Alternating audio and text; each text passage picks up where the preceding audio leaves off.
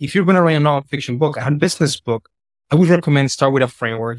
And a framework is a series of steps that someone has to go from A to B. So a problem and a solution. So you have to take the reader in a journey, you know, the current state to a desired state. You're listening to Content Logistics, a podcast for B2B marketers looking to build a content engine that drives revenue. In each episode, Camille Trent interviews the marketers behind the best content marketing flywheels and uncovers the tactical aspects of content production from first draft to first customer. Welcome to another episode of Content Logistics. I'm your host, Camille Trent, and this episode is brought to you by my good friends, Tristan and Justin over at Motion. If you don't know by now, they are a full stack podcasting agency. They're responsible for the production of this show. So if you like this show, you want a show similar to this, or you want a show it's completely different for that, I'm not offended. They're the guys to talk to.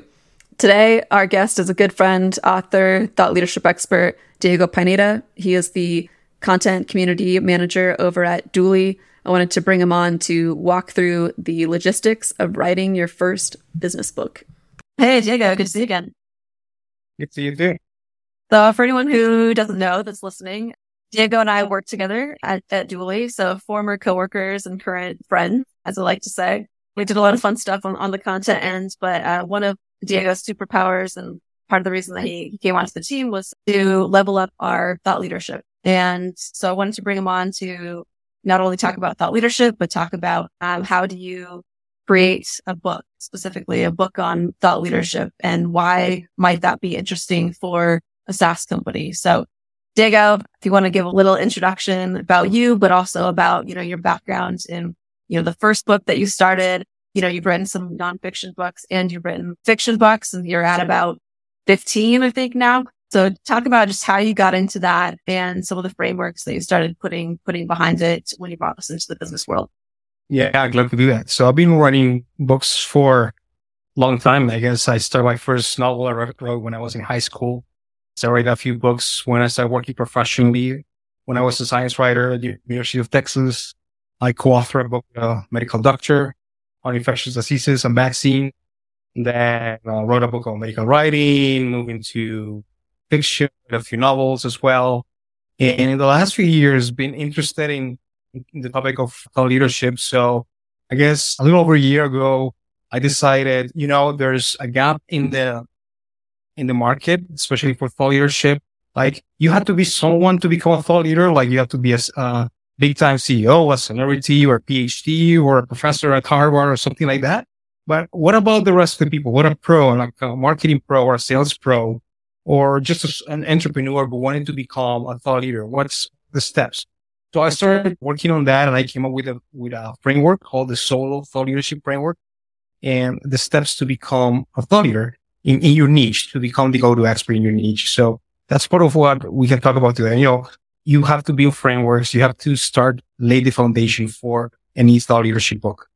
Nice. That's, that's like a perfect uh, overview of what I want to get into. So basically, Diego knows what he's talking about. I think that's what we want to establish in the first few minutes that Diego's the go-to guy for writing about thought leadership and also thinking about how to get over that hurdle of like writing and publishing a book, which for, for most of us is a pretty daunting task, but for Diego's, it's apparently no sweat. So the other thing I want to address is just the problem, like the, when a lot of people publish business books, they are bad, right? So like business books, I would say get a bad rap, rightfully so, because they are not good. And the reason that they're not good, the big joke around it is that most business books could have been a blog, right? Like could have been distilled into a blog. There's about that, you know, there's about 3000 words that are really useful and then a lot of blah. And then you're just kind of mad that you spent hours reading a book, you know, that you could have gotten the same information from a five minute blog, right? So I think like that's where we're at right now with business books. And, and what I was trying to think about again, like why that is, it's about, it ends up being like 80% propaganda, I would say, and then like 20% framework. Right. And so when you have that kind of imbalance, then you're taking more than you're receiving. Right. I'm giving you like 20% of like actionable frameworks. And then I'm going to sort of like push my service, whatever's in the background, like 80% of the time. Like you can feel it, like when this happens. Right. And then uh, when I, when I think of something like predictable revenue, like whether or not, you know, the listeners agree with that framework or agree that that's like a good model today.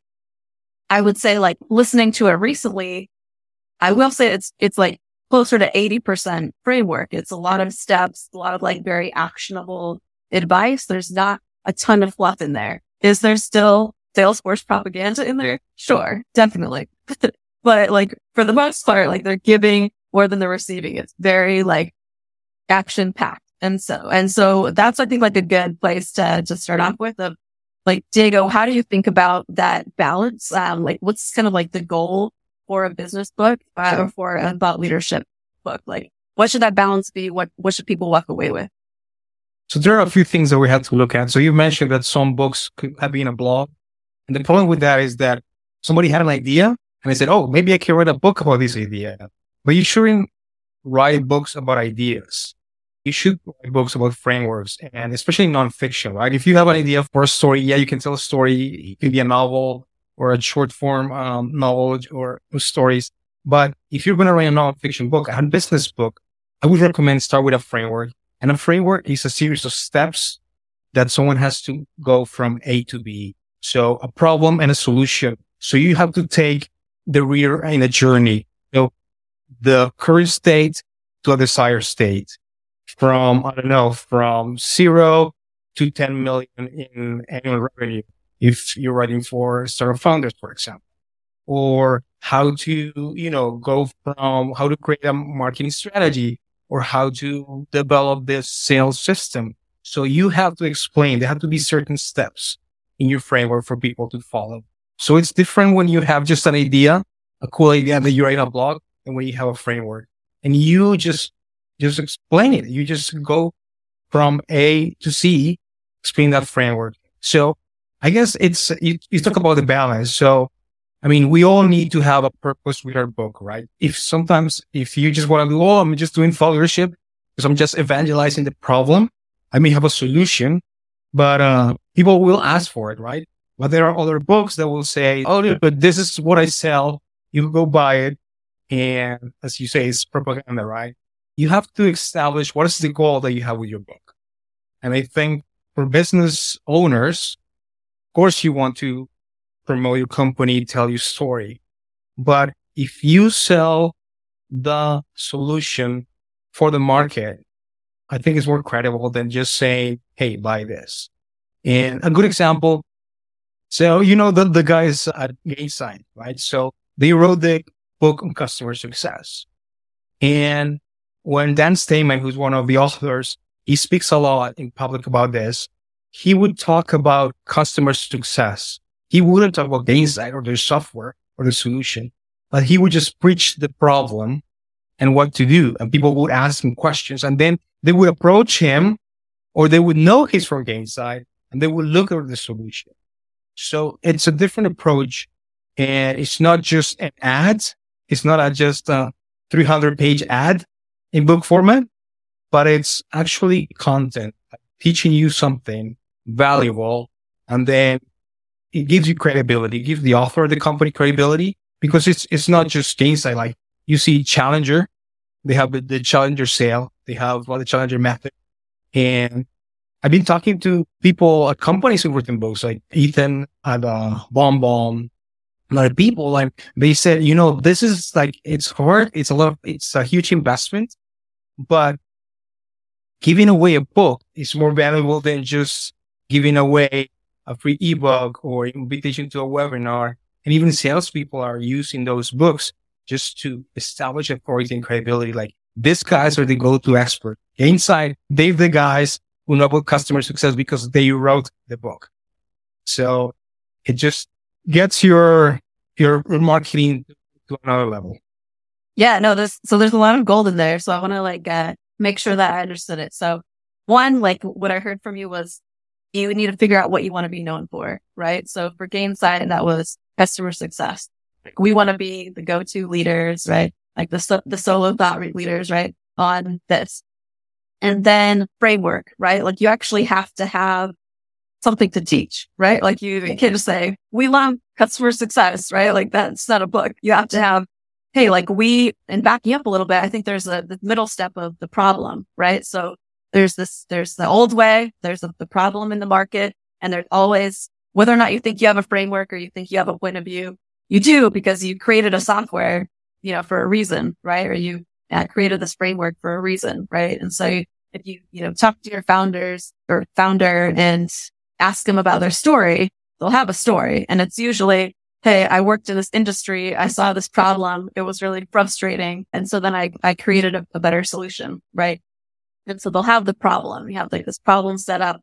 You could go into uh, the data. You can look at a macro scale, micro scale, which is that story level. They personally saw it. And so you feel that, you feel that problem. And then you go into that. Okay. So I started working on like my own solution and it might have been on a, on a small scale at first, right? With, they worked on the solution as, you know, the head of customer success or maybe just a customer success manager, you know, start putting together like a new way of doing things. And then they evolved that, you know, into a more like systematic, automatic like approach with software. Right. And so taking people on basically the same journey that you went through. Right. And so it's when you were talking, I was like, I know there's going to be feedback of people saying, you know, I don't have a point of view. I don't have a framework. Right. Like I don't think in system, but almost everybody has at least something that they do consistently well. Right. So if you start with like, what is the thing that you do consistently well? And what framework, like, did you use to get that consistency? Because if you think about like diet books, which follow that same format of a business book, like here's a step by step process that you can use to, to lose weight, right? If we simplify it to that, that was the thing that got the person consistent, right? Like it's not that everybody knows that you need to eat less food, right? And exercise more.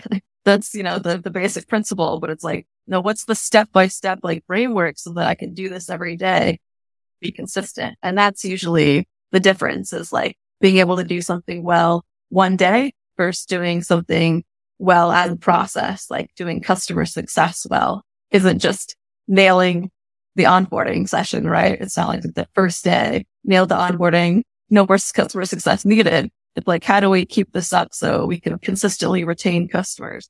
And so that's what, what I got from it was, you know, figure out what you want to be known for, identify the problem, and then present the new way as a framework. And I know you specifically have developed a, a framework for frameworks, if I will, a framework for thought leadership framework. I'll let you go into that, but anything that I missed kind of in that recap. I think you got it right. Everything that you said is good because as every thought leader would say or category designer would test is that you have to start with a problem and then you have the old solution and then the new solution.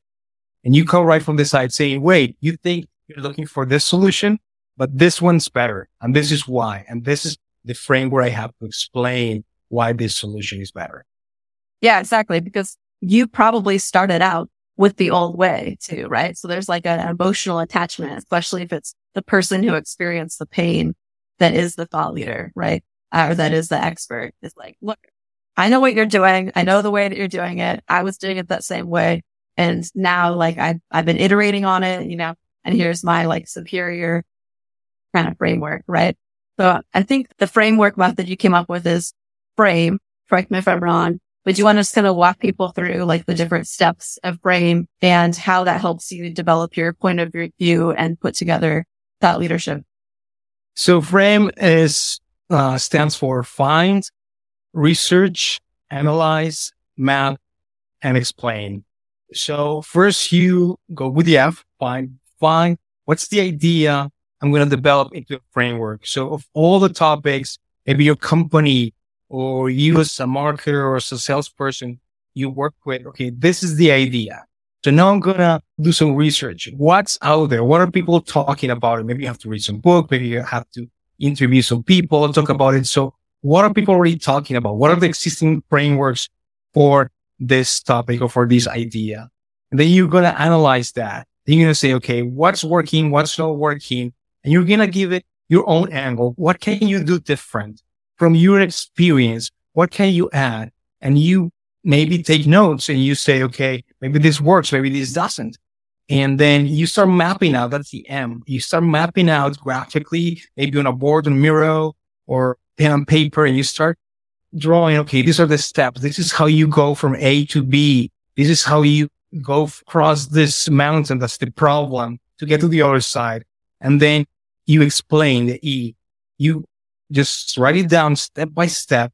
And the, the good thing and the best thing about writing a book about your framework is that it forces you to think through how to explain this in a way that makes sense. Because sometimes people will have these great ideas and they're all scattered all over the place. Like, oh, I have nine months worth of podcast episodes, my framework. Well, who's going to listen to that? Right. But if you have it in your book, okay, here's how, how you go step by step and, and you do it. So for instance, I found this idea of thought leadership. So I now I'm writing thought leadership about thought leadership, but I found this idea of, okay, this is what I want to write about. And I read the books, I did the research, and then I analyzed. And what I found is what I mentioned before is you have to be someone to become a thought leader. Here there's a gap. So I started from my own experience and from my research and interviewing other people, the practitioners of thought leadership. I came up with a new framework I put it in, in, in a way that's understandable. And then I wrote it down and explained it in my book. And it's seven steps, you know, from solopreneur to go to expert in seven steps. That's the, that's the title of the book. So you have to find, you have to research, you have to analyze, you have to map it out, and then you have to explain it. And the things that, the questions that you ask, you know, it's what's an old way that people are doing things that they need to have a mindset shift to a new way of solving their problems? What are the mistakes that people are making that are perpetuating their problems and not allowing them to find a solution? Or what are the steps that people need to follow to actually get the place where they want to be? Maybe it's something you've already done. So if it's something that you've already done, then just reverse engineer. Okay. This is what I did to get my company to X a million in revenue and I just go back. What needed to happen before? What did I do before? What did I do before? Then you have your framework. So if it is something you already do, already did, then you explain it. If it's already uh, something, maybe it's a process. Maybe you want to explain how do you launch um, a sales campaign or marketing campaign. You want to explain that. So, okay, the, I do this every month or do, I do this every quarter. So just take notes of what you do and then write it out. And that's your framework. But maybe it's something like I did. It's something that's not something that you do already, but you want to create something. So that's when you go on to all this research and say, okay, where are the gaps? What's a different future? And I think sometimes what followers do is they have to question everything. And I'll give you an example. You take a best practice or a dogma in your industry and you ask in what cases or what scenarios this would not be true. And let's say one of the dogmas we have in sales and marketing is you have to be customer centric. And I asked myself once, is there a moment or is there, a, is there a case when I shouldn't be customer centric? And then I start thinking about, you know, category creation. What if you're coming up with something new that people don't know exists? You're trying to solve a problem that people don't know they have. Well, if you're customer centric, you will never go that route because they don't know it exists. You have to educate them about, about this new problem that they don't know they have, but it's going to make their lives better or their businesses better. In that case, you have to be mission centric. You have a mission as a category designer, as a thought leader to change the industry, to change certain practices. So in that case, you shouldn't be customer centric. It should be more mission centric. So those are ways to come up with with new ideas, frameworks. It's just trying to question everything and looking at what works and what doesn't work and new solutions for the problems that your customers have. Yeah, yeah. No, I think that I think that's great. So there's like two two things that I want to touch on. You mentioned uh podcast. So you know, that's like a, a hot term right now. A lot of people do podcasts, a lot of people posting on social, right? And so so I do want to get into later, like, you know, how do you take things that people are already doing and back that into a book, right? And make it a little bit like more manageable. Cause again, like you probably have written out pieces of the framework, right? So you, mm-hmm. it's easier to start from something than to start from scratch. So, so there's that piece of it. And then the other thing before I forget is at the end there, yeah, when you're talking about the, the example of customer centric, and I think that that bleeds into what we're talking about here with thought leadership is it reminds me of uh, like Steve Jobs. Um, this is kind of like his point of view is that the customer doesn't always know what's best or doesn't always know what they want. And you sometimes find that for, you know, with research, with customer research of can't always like define exactly what they want. They just sometimes know that they want it to be different. Right. And so you do need to like, you know, keep going back to the customer and making sure it's, you know, it's something, something usable. But there is a point like where you have to make a decision, right? You have to like make a decision, even though, cause you won't have enough data. You won't, you'll never have as much data as you want. Right. So at some point you need to make a decision. Right. And that's kind of like the, the mission centric. And then, oh, the last thing that, that uh, I forgot was the analyze like step really stood out to me. Right. So it, it analyzed like as you were talking through it, I was like, oh, that's, that's market research, right? It's like market research 101. So I think, I think we've covered book strategy pretty well in that if you think about it as a product, right? Like if you think about it as kind of like launching a product and you take it as seriously as you would, you know, a new feature launch, product launch, then yeah, you're going to take a look at the market. You're going to look for the gaps, as you mentioned. You're going to look and see like what doesn't sit well with you. Like you mentioned with customer centric, right? You're going to, like a scientist, like poke holes into things. And then you're going to carve out your niche that way because you'll see that there's, there's a gap in the market. You'll find like your niche and maybe you start, you start writing about it, see how that's resonating with people on LinkedIn, on Twitter, through a podcast, right? And then you can kind of like start stitching things together and see that there's like a bigger, bigger story to tell. So I thought the podcast mentioned was a good segue into the, the next section of how can people who are already publishing online or publishing through a podcast or in some ways disseminating like their point of view into the market, how can you use that as momentum to create a business? So a few years ago, I think it was around 2018. I like to illustrate that I wrote a book in two weeks, wrote published a book in two weeks. And this is because it was about a topic that I was already writing and speaking about. So I decided, okay, this is something I want to publish a book about because I want to establish myself as an expert in this area. I was doing life coaching at the time and I had already written a lot of blogs. I had done a lot of, uh, you know, recordings and I had a lot of talks. So what I did is I wrote a table of contents. Okay, these are the steps. These are the, the, the topics. These are the chapters. And then I went to my archives and just opened like an Evernote, created a notebook and a note for each chapter and just found all the, all the Facebook posts, all the articles and paste them in the notes for each topic or for each chapter. So by the time I was done picking everything and the transcripts of my talks, I already had like 70% of the book done. All I had to do was go back in, fix it, make it uh, read, and then fill in the gaps. So if I had some gaps, I would write that. Other than that, I already had some. And so you probably have a, a lot of content about, you know, whatever topic you are, about your framework. So it's getting everything together, organizing it in, into chapters and then making it, you know, into one continuous narrative that makes sense and explains everything. And if you don't, if you're just starting out, maybe what I say is don't start writing a book. Write blog posts, write, write LinkedIn posts, see what resonates. So you just test your ideas with, with the audience and you will find out if people say, yes, we agree, or they'll give you feedback and you refine your ideas. And when you get all those feed, all that feedback from your audience on social media, then you can expand those into articles. And then that's going to make you think about that topic a little more uh, deeper. You expand on it. You also get feedback from it. And once you think you're ready, turn that blog post into a book chapter. So you start with a LinkedIn post to a blog post to a book chapter or a newsletter. So what I do, for instance, I have a weekly newsletter and sometimes I know, okay, I'm running this book. I'm going to write a, a newsletter issue about this.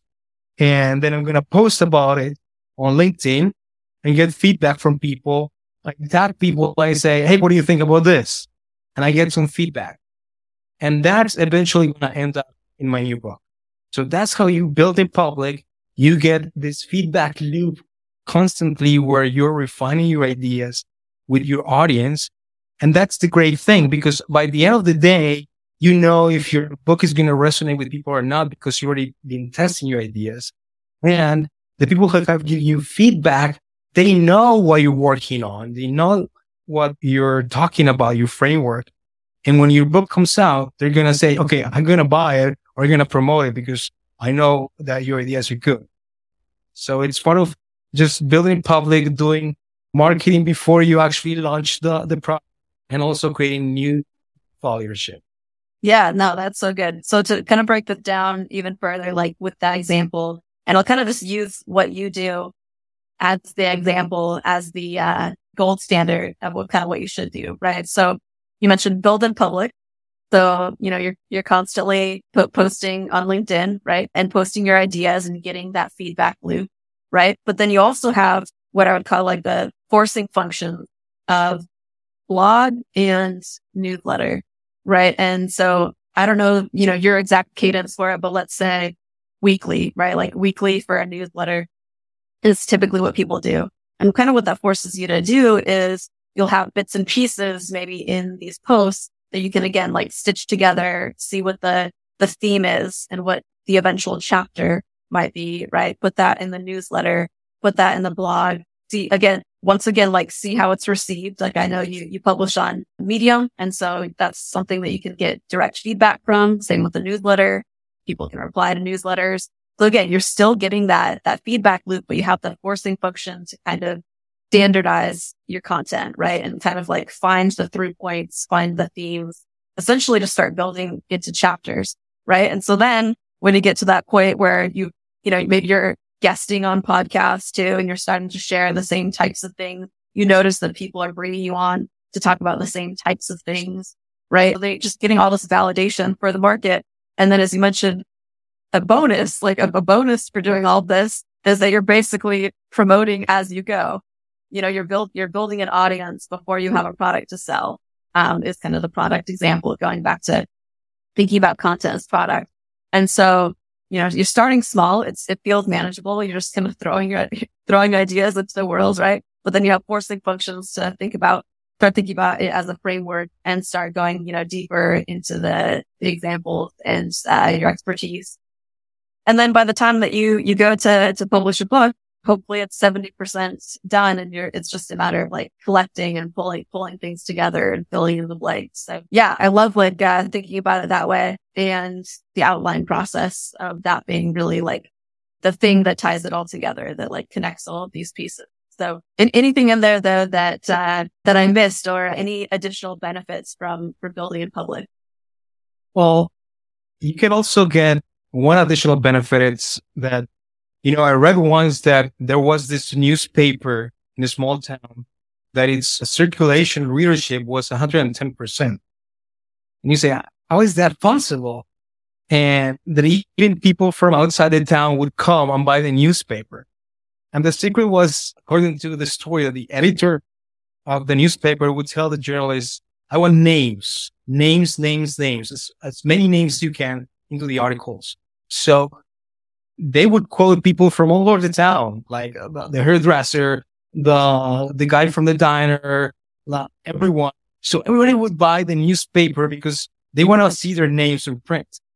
So the great thing also about, you know, interviewing experts, interviewing people in the industry and quoting them in your book is that you get them to promote it. What I've done also is that when people give me feedback on a LinkedIn post, I sometimes include their comments in the book or in my articles. And I tell them, and they're ecstatic. And I say, Hey, thank you. You give me some feedback. I've included that feedback and I like your comment. Can I use it in my book?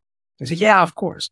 So you're using your audience's voice in your book and that's going to just amplify your message in a way that it goes against, you know, the, the myth of the writer in the cabin in the woods, writing by himself or herself just isolated from the world and uh, receiving inspiration from the muse. It's, it's totally different when you do it in public. Yeah, that's a, that's a really great benefit.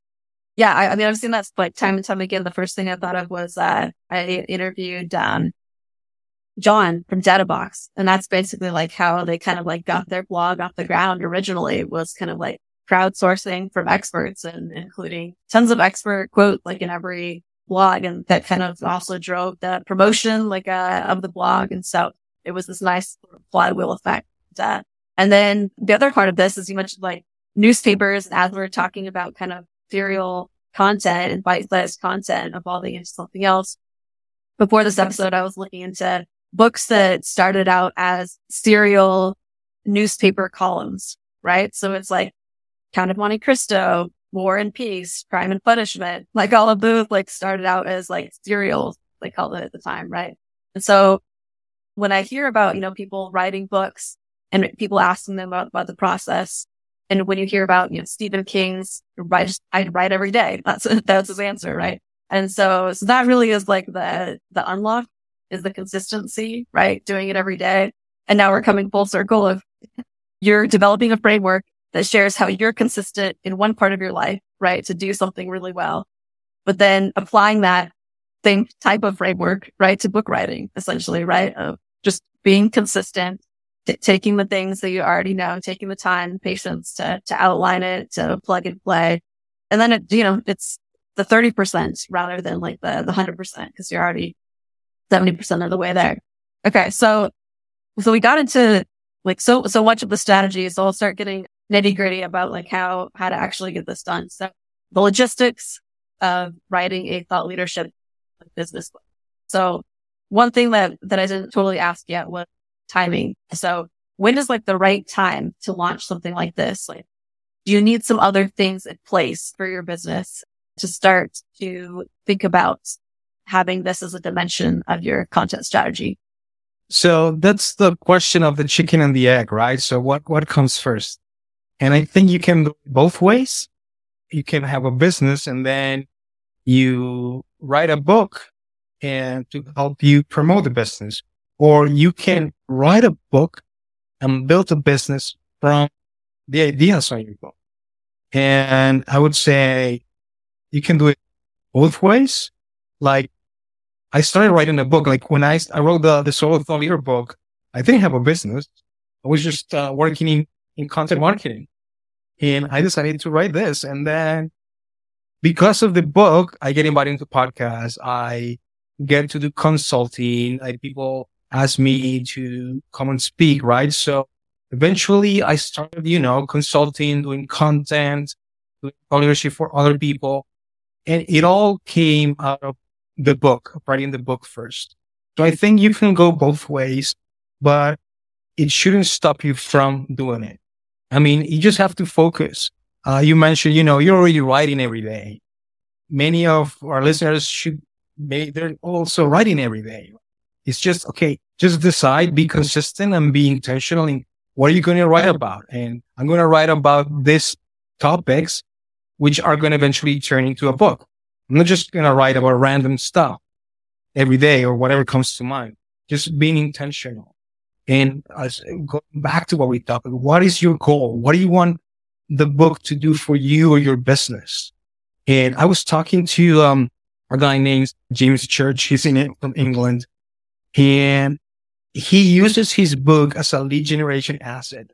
And he figured out that he can get a client and this is a high ticket client for every 70 copies of his book, of the, of the book that he gives away, he gets one client and he says, it's my BDR. So he doesn't have salespeople. He just has his book. He gives it away and the book is selling for him. So he's getting clients just by giving his book away because people read it and they say, Oh, this is what you do. I want you to help me do this.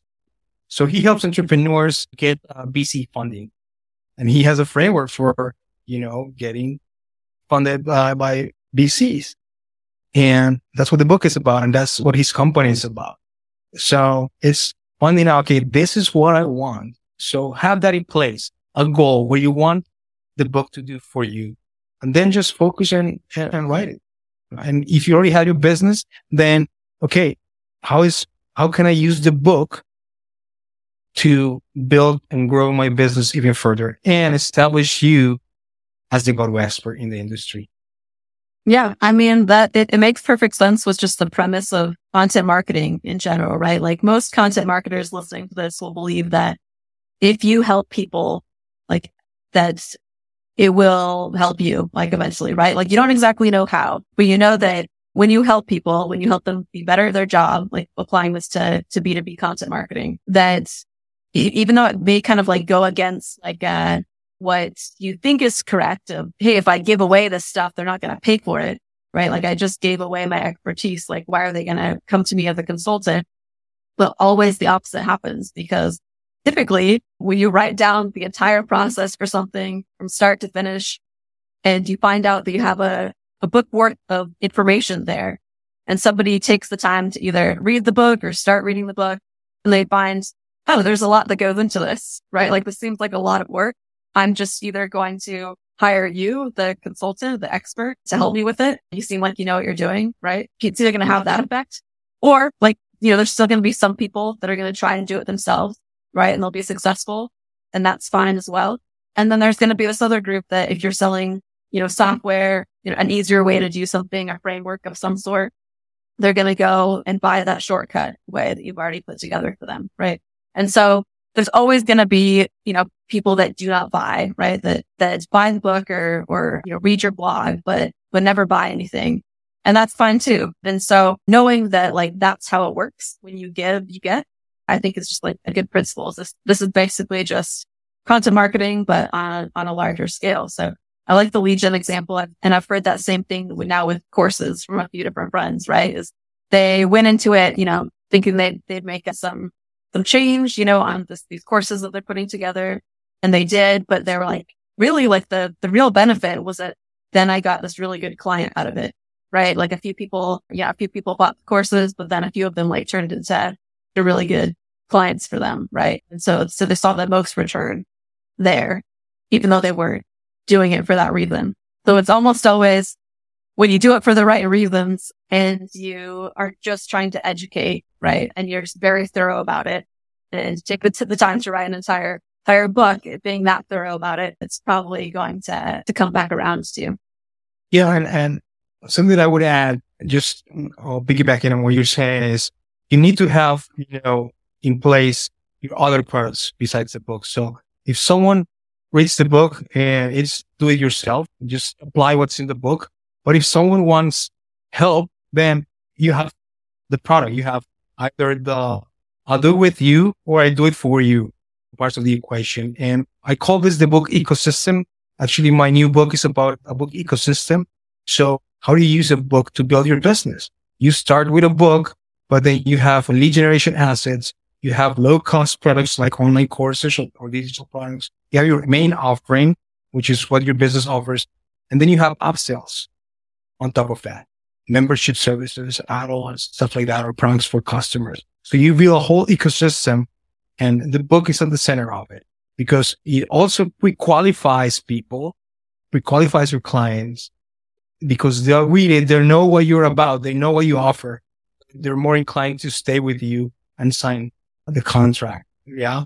And the other thing is that it actually separates you, you know, content marketers Hey, we give away content all the time. We write these articles. But the thing is, if you, if you hear podcasts, if you listen to podcasts, most of the time they will start like, my guest today is such and such, and he's the author of this book. You never hear my guest today is the author of this blog post. It puts you on a different level of expertise and credibility. Yeah, that's uh, that's a good point. Is there's there's still this uh, level of prestige around around a book, right? And one thing that we didn't, we didn't talk about so much, but that you, you mentioned mentioned kind of is, you know, a, a blog post or even an ebook you mentioned just has a different feel than a book, right? And in part because a, like a physical copy of something, even if it's like somewhere in between like a Kindle book, right? Where it's not quite like a physical copy, but it just feels more substantial than a PDF right? Like it, just feels like more like that there's something there than, than there would for a blog post. Um, in part just because there's less of them, right? There's less books probably than there are than there are blog posts in the world, right? But also thinking about in the strategy of distribution whether or not a hard copy makes sense because there is something about just feeling and seeing something and like seeing how many pages there are. And there's a reason that, you know, marketers mock up a little, a little book like in their ebook pages, right? To make it feel substantial. So any thoughts on, on that? Cause I think this is getting into the distribution part of it, right? Like how, how to launch a book, promote the book and whether or not you should actually print hard copies of it. I think so. I also came up, I love frameworks. So I also have a, a framework for I call it the four by three self-publishing method for publishing a book. But um, talking about distribution, I think you should have it in as many formats as as you want. I did a a survey once on LinkedIn. What format do people prefer? Ebooks, print copy, audiobooks, etc. And people are all, over the place. Like there's some people who say, "Oh, I love smelling and touching a physical book." Other people say, "Oh no, I just like ebooks on my Kindle. They're too practical. I don't have to turn pages. They're always there. I can carry them with me. And other people say, Oh, I don't like to read, but I love to listen to audiobooks. So I think you should always have it in every single format available.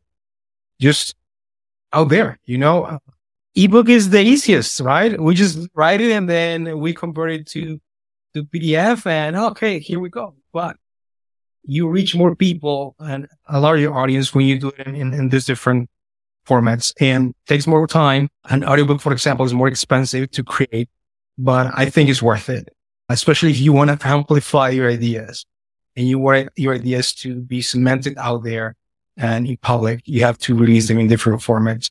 And in terms of, you know, releasing and launching a book, there are many strategies, but I would say what you need to do is you have to create as I said, building public and create you and have your street team, which is a bunch of readers who will read your book before it, it releases and will commit to promote it, to give you reviews, to post Amazon reviews when the book comes out and to post about it and just make a lot of noise. You just create buzz around the book before it launches. Make a lot of noise about the book, publish about it, a lot about it. And you know, and because it's thought leadership and you want to be a bit, you want to take a stand, maybe a bit controversial, not just for the sake of controversy, but because you're taking a stand. Because when you take a stand, people know whether they want to follow you or not. And that's important. And I say, I like to say that just regular content creators would say, Oh, here are the pros and the cons of this. A thought leader would say, this is what I think. It's not pros and cons. This is what I think you should do this, not that. And that lets people decide whether they agree or not, whether they're going to be your followers or not. And that's a good thing because you don't want to just attract people. You want to repel those who don't resonate with your message because you have a stand, you have a position. That's what makes the leadership interesting. It's, you know, something. This is what I think the future should be. This is what the best solution should be. This is the new way of doing things and you pick an enemy, which is the, the old way of doing things, right? So create that, get incentives for people to buy the book. Like when I launched my book back in March, I had some recordings, video recordings of the people who were interviewed for the book. And I said, if you buy the book on launch day, you get VIP access. You send me the receipt of the book when you bought it and I'll send you a link to all these videos, like three hour uh, worth of interviews. So he's giving people incentives, incentives to, to buy.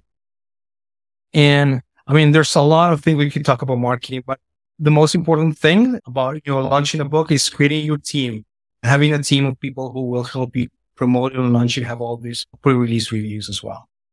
Yeah. I mean, that's a really nice wrap up. Like I had a couple other small things, but I'd rather just, uh, just wrap it up on that because I think that was a good mic drop. Um, is like the thing that applied to me or that I was thinking about was a motto lately has been like, stop hedging. Right. So I think that's, that's essentially like what, what you're saying, right? Take a stand, like stop hedging and whether that's like you're hedging on writing a book because it's easier to, to post. It's easier to do the blog post, right? And you just never get to the big thing or you're hedging on your point of view of something because you don't feel confident enough in it. Like you can you know, go back to the framework and do the research and analyze and basically double check some of your thinking. And that'll either like reinforce your thoughts on something or they like redefine how you think about something. And, you know, the more knowledge that you have on something, like the more you evolve, like we're not, we're not finite people. So I think when I realized like, oh, I can evolve, I can change my mind on things, right? Like it could vary slightly, but if you've done the research and you've analyzed and you've kind of like carved out that place that you really have an opinion on and that you feel like you can talk about for a few hundred pages, then, then it's just about not getting your way and, and not hedging. So that's the main thing that I feel like I've, uh, I've learned from you and learned from the way that you go about content marketing and go, go about publishing. But last thing I like to end on is uh, what advice would you give someone who's either hedging or hedging, but they don't realize that they're hedging or just doesn't feel like they could ever be someone who publishes a book? I would say just do it. Just go for it. I mean, there's what's, there's nothing to lose if you just start writing a book. I think we're just stuck in our mind. And I would tell people, I wrote my first book when I was 15 and I was clueless. So if a clueless 15 year old could do it, I mean, you probably can. I'm pretty sure you can. It's just getting out of your mind and thinking it's very difficult and just you, it's, things are not difficult. You just need a system. So just find what works for you. I have, you know, I have articles. I have a, an online course where I help people write their books, but I just say, do whatever works for you. Do you like to write blog posts or social media posts? Start doing that or just if you do a podcast, just interview people for your podcast that are going to be the basis for your book. Then use the transcripts, right? It's, there's so many ways of accomplishing, uh, uh, of getting to that goal. Just try what works for you and do what you enjoy. And one day, without you expecting it, you find out you have 70, 80% of the book already done. Perfect. Perfect. Okay. So where, where can people one, find you, and then two, find your books about books. All righty. So you can find me on LinkedIn. Please connect with me on LinkedIn. I'm there every day. And you can also, if you want help with books, it's diegopineda.ca. I have some resources there. I also have a thought leadership marketing where I'm posting about marketing ideas, thought leadership frameworks, and also on Medium. Yes, look, look me up and there's a lot of stuff in there. Yeah. And you're just reinforcing like how uh, prolific, I almost forgot like how prolific you are as a writer and as a content marketer. So thank you, Diego. I always learn a ton from you and talk soon. Thank you, Camille. Thanks for listening to Content Logistics. This episode was produced by Motion, a done for you B2B podcasting agency for busy marketers. If you liked what you heard, please follow the show on Apple, Spotify, or wherever you listen to your favorite podcasts.